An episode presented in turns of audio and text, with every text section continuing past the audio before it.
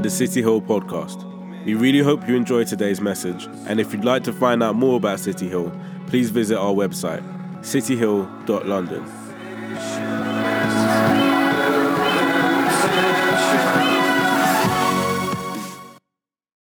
When Andy said that we were looking at James and especially chapter three, I was like, yes, and, and I get to share my thoughts on this passage. And I've read James probably I, I, can't even tell you how many times I've read it in chapter three again and again and again.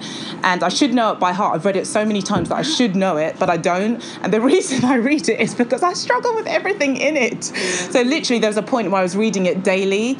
And even though I think that I'm a thousand more, a thousand percent more reined in than I ever have been, I'm sure that Andy and my family would disagree, and probably V would disagree because I said that he looks like Asian Aquaman as he came in through the door. well, that's just you, though. So, I expect that. Yeah, exactly. I talk a lot. If you if you've ever spent time with me, you will know that I talk a lot. I've always loved words. I started speaking really early. I could read fluently um, by the age of three or just before three, and it's something that my parents have always been proud of and encouraged me um, to do.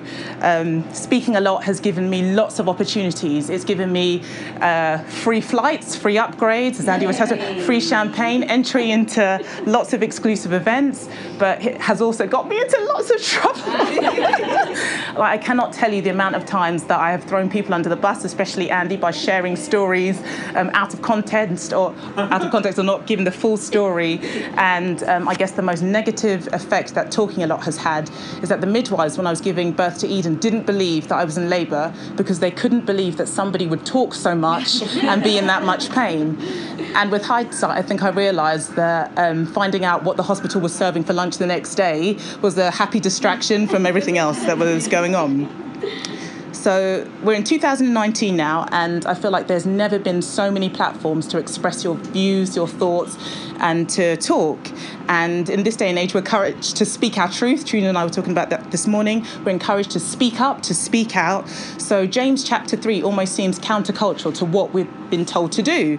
Um, reining it in or putting a guard on your tongue actually almost doesn't seem natural right now. But here's what James has to say, and I'm going to read it from the message version because I absolutely love this version. I love the way that it puts it. So if you can try and follow along with the ESV, um, hopefully it will still make sense. James chapter 3.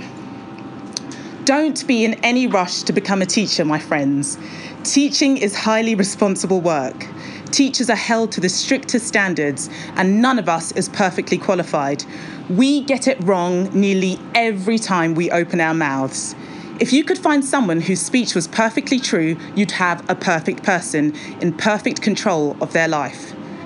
A bit in the mouth of a horse controls the whole horse. A small rudder on a huge ship in the hands of a skilled captain sets a course in the face of the strongest winds. A word out of your mouth may seem of no account, but it can accomplish nearly anything or destroy it. It only takes a spark, remember, to set off a forest fire.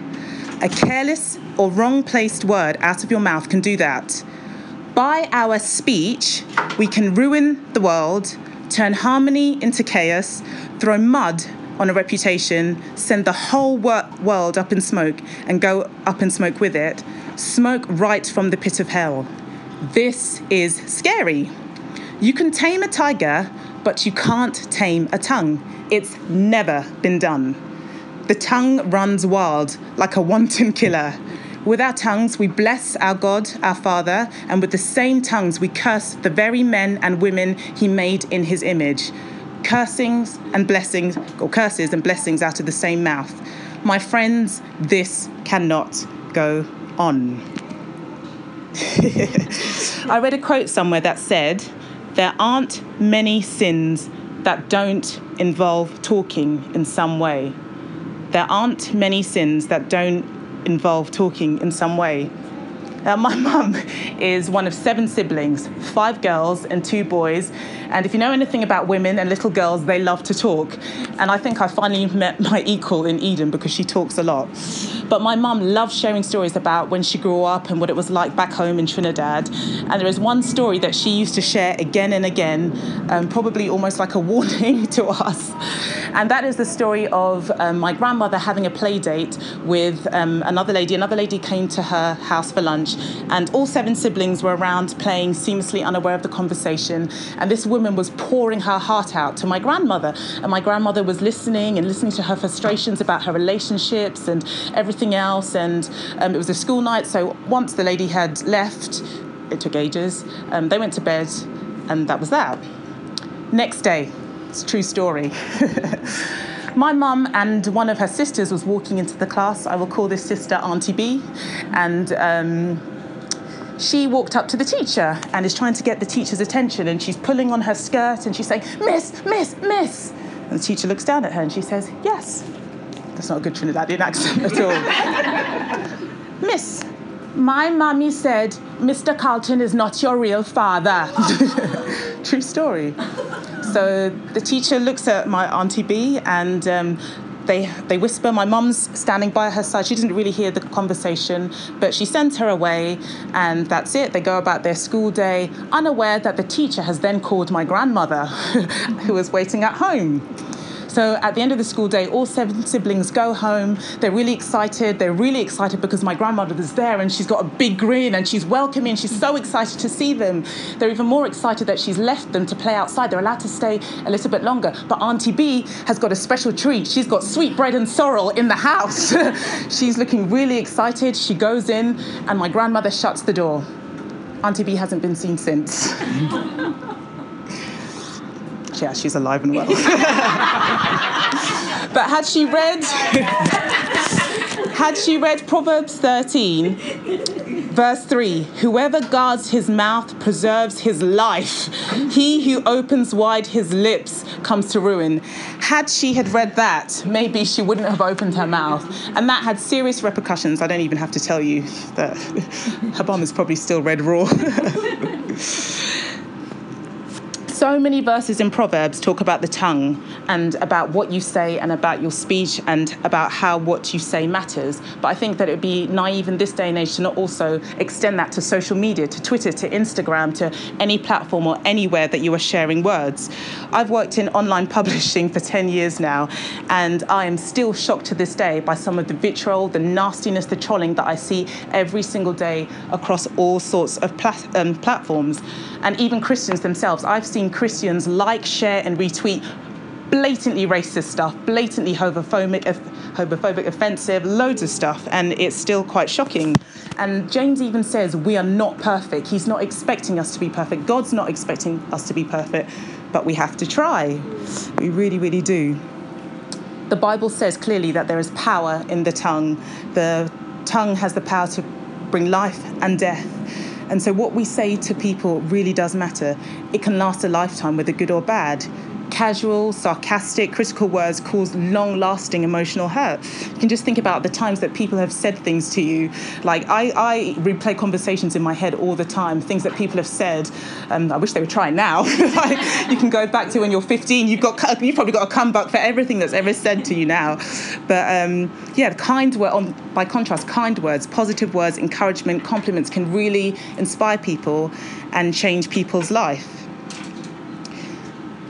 in one of these publishing houses that um, I worked in, I was trained in um, a program that cost £15,000 a month to host. So, if your company or organization had enough money, you could collect data about every single social media platform and who was using it. So, for example, you could type in the necessary things and you could find out what a 13 year old, I don't know, um, girl in Storrington was Googling or tweeting about. So, you could then change your content to relate to that area, boost your stats, and obviously make more money.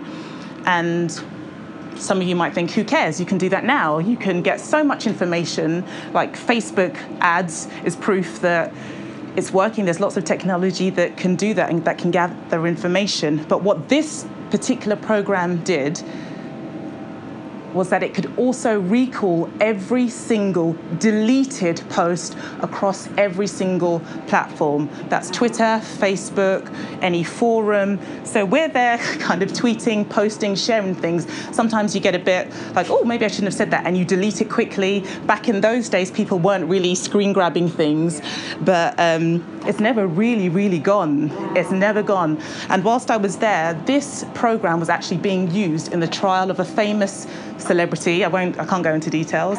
Um, we actually had to dis- to sign um, clauses and. They went to court. Um, the media didn't really pick up on it, but the fact that they deleted something that was offensive, thought that it was gone, but this program could pull it out of the ether. Once it's out there, it actually is out there. So, quote James, this is scary. Can you imagine if there was a technology to recall every single conversation that you had had with anybody ever? Anybody you'd messaged, anybody you had a phone call with, people you just speak to randomly on the bus. Can you imagine what that would look like?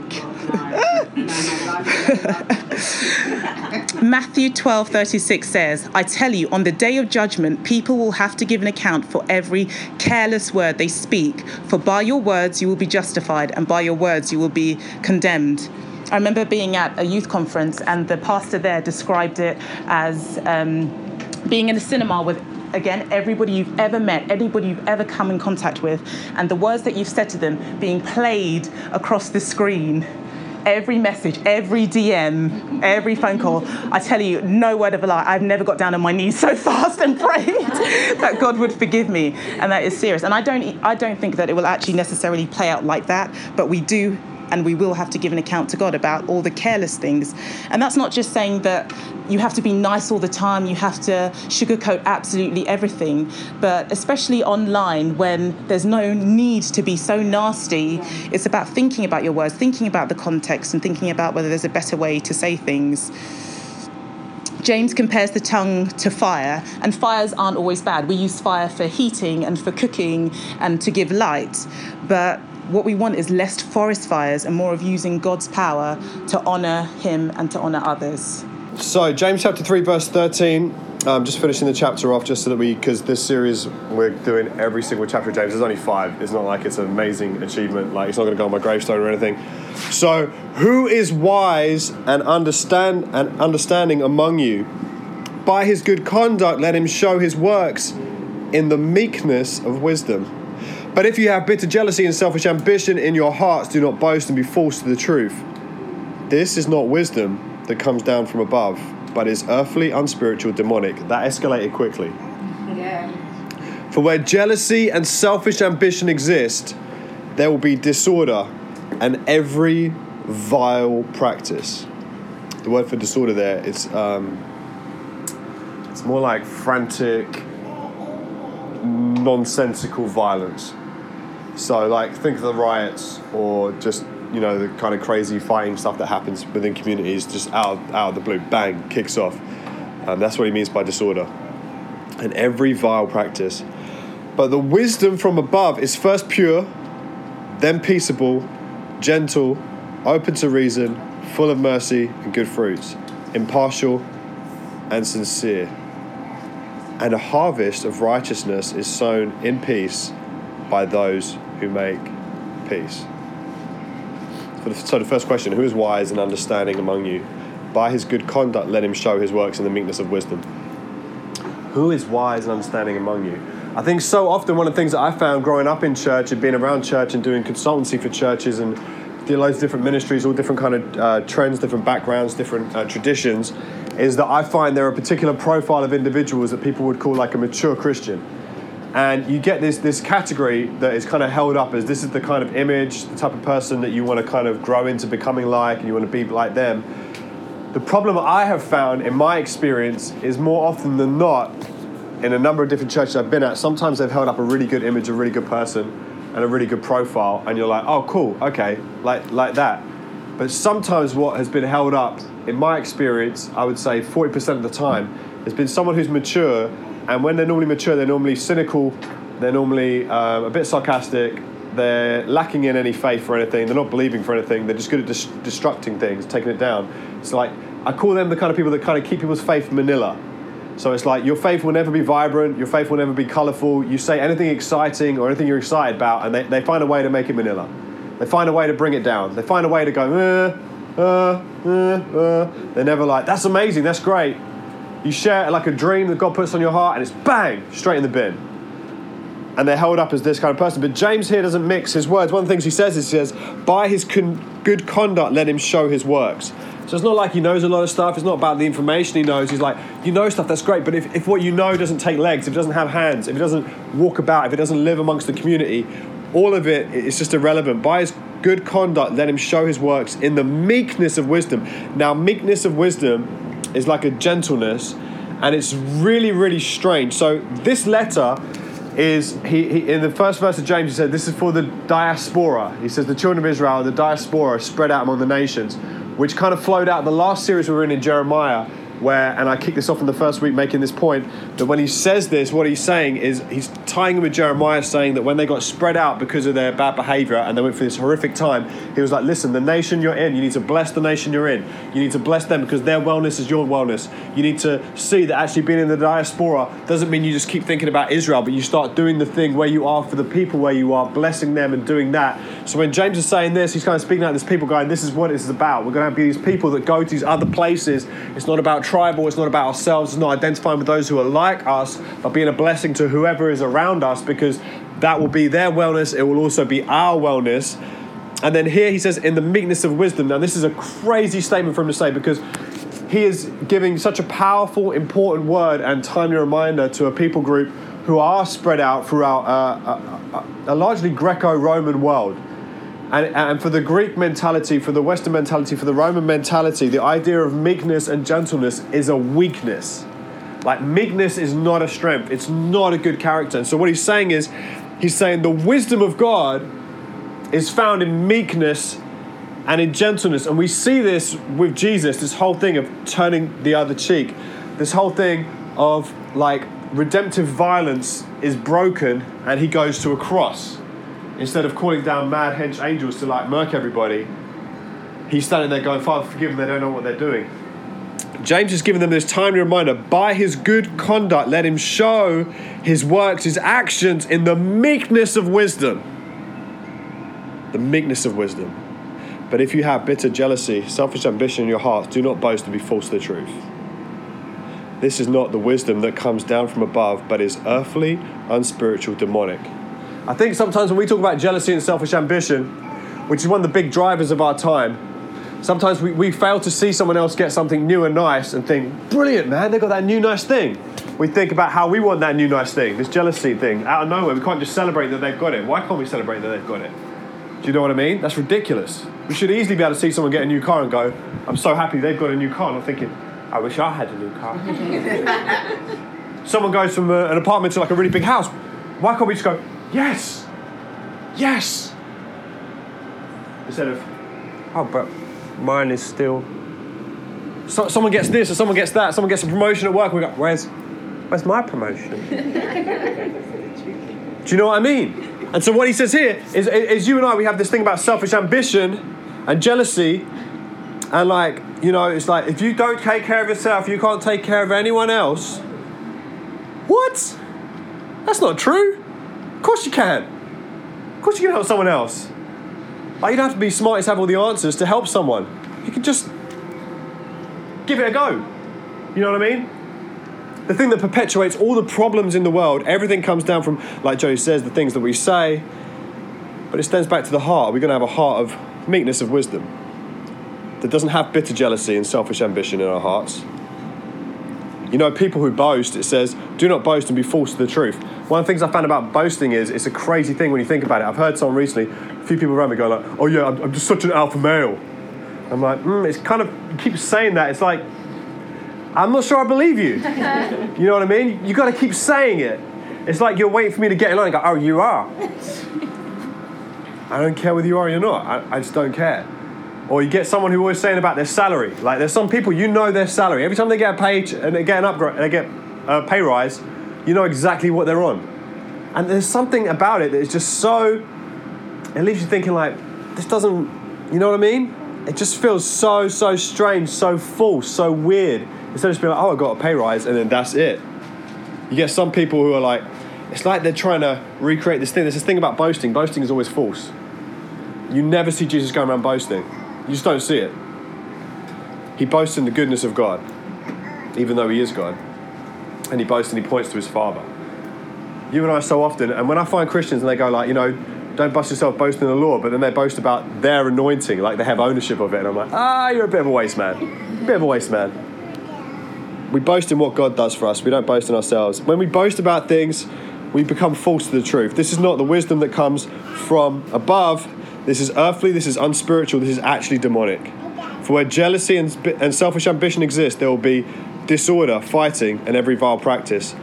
But the wisdom from above is first pure.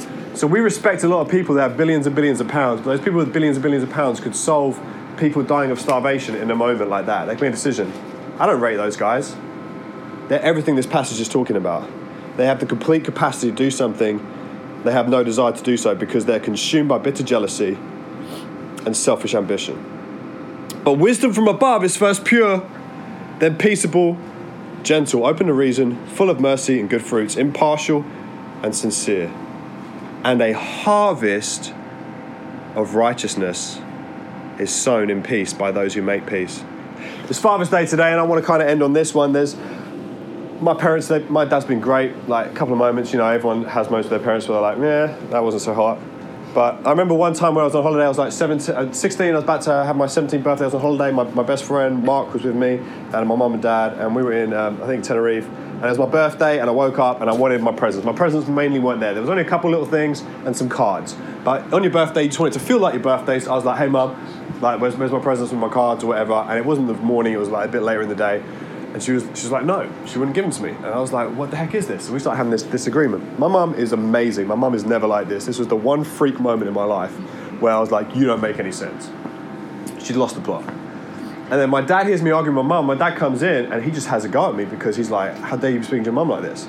So I'm like, you know what? I turn to Cartman from South Park. I'm like, screw you guys, I'm getting hand. So I just walk out, go straight down to the bar by the by the pool, and I'm, I'm hanging out with all the guys we're hanging out with, just drinking, having fun. Like it's my birthday, screw it, I'm just gonna have fun.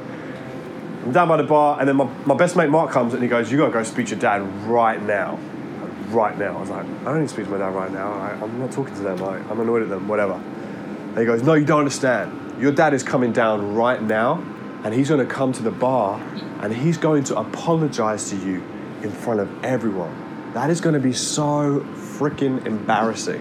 And I'm looking at him and I'm like, oh my gosh. And by the time I realize I'm trying to run, I only get like 10 meters away from all like 20, 30 people hanging out, drinking with, guys, girls, whatever. And my dad is there and he's just like, son, I'm so sorry. I've chatted him. I didn't realize like there's no reason for this. It's your birthday. Like, we're really sorry. My dad just apologized there and then. Me and my dad have never spoken about that moment ever since. And we probably never ever will. But I never forgot that moment because my dad taught me something. And it's one of the things, it wasn't just with me in that one moment, I saw it his whole life. My dad screws up loads of times. My dad goes straight to people and makes peace. It's awkward, it's a difficult situation, I don't want to bring it up, but there's my dad just walking straight over. I'm sorry. I'm sorry. My dad's just making peace, making peace. And the great thing about dads is, which is the great indicator and the great barometer, is dads don't go looking at their kids for selfish ambition. You're not throwing your kids out the way to get ahead in life. Do you know what I mean? Everywhere else, you're throwing everyone out the way. In the workplace, everyone's throwing each other out the way to climb to the top. Your boss wants you to make him look good to go higher. I'm not looking at my girls going like, how are my girls going to give me a foot up? I'm looking just going, I want to lift them up. We have a Father in heaven, and today we're celebrating Him, but we're celebrating men, the men in our lives that help us give a foot up, not the ones that push us down and a harvest of righteousness is sown in peace by those who make peace. Wisdom from above is gentle, wisdom from above guards our mouth. Wisdom from above is being quick to bring about peace. I'm going to pray for us today, and that'll be it. Father God, I thank you for your goodness, your grace, and your mercy towards us. I pray that you'd be with us. Father, I just pray that you would bless every single father figure, every single father, every single man in our lives that isn't trying to tread on us and over us, but is trying to lift us up and pushing us onwards. which is the exact same thing you've done to us. We were lost and dead in our sins, and yet you became flesh and blood and gave us a bump up. You gave us a boost. You lifted us up to receive an inheritance we could never have dreamed of. Father, would we be a part of building that same peace in our communities, in our friendships, in our families, with our kids, with our friends, with our loved ones, and with those who need it so desperately this week, Lord God? Give us what not help us not just to say not say bad things, but help us to use our tongue, like Jody said. Fire can be used for loads of good things. May our words bring warmth to people. May our words renew energy in people. May our words reveal what's not there. May it be like light bursting forth instead of destructive and burning down. In Jesus' name, amen.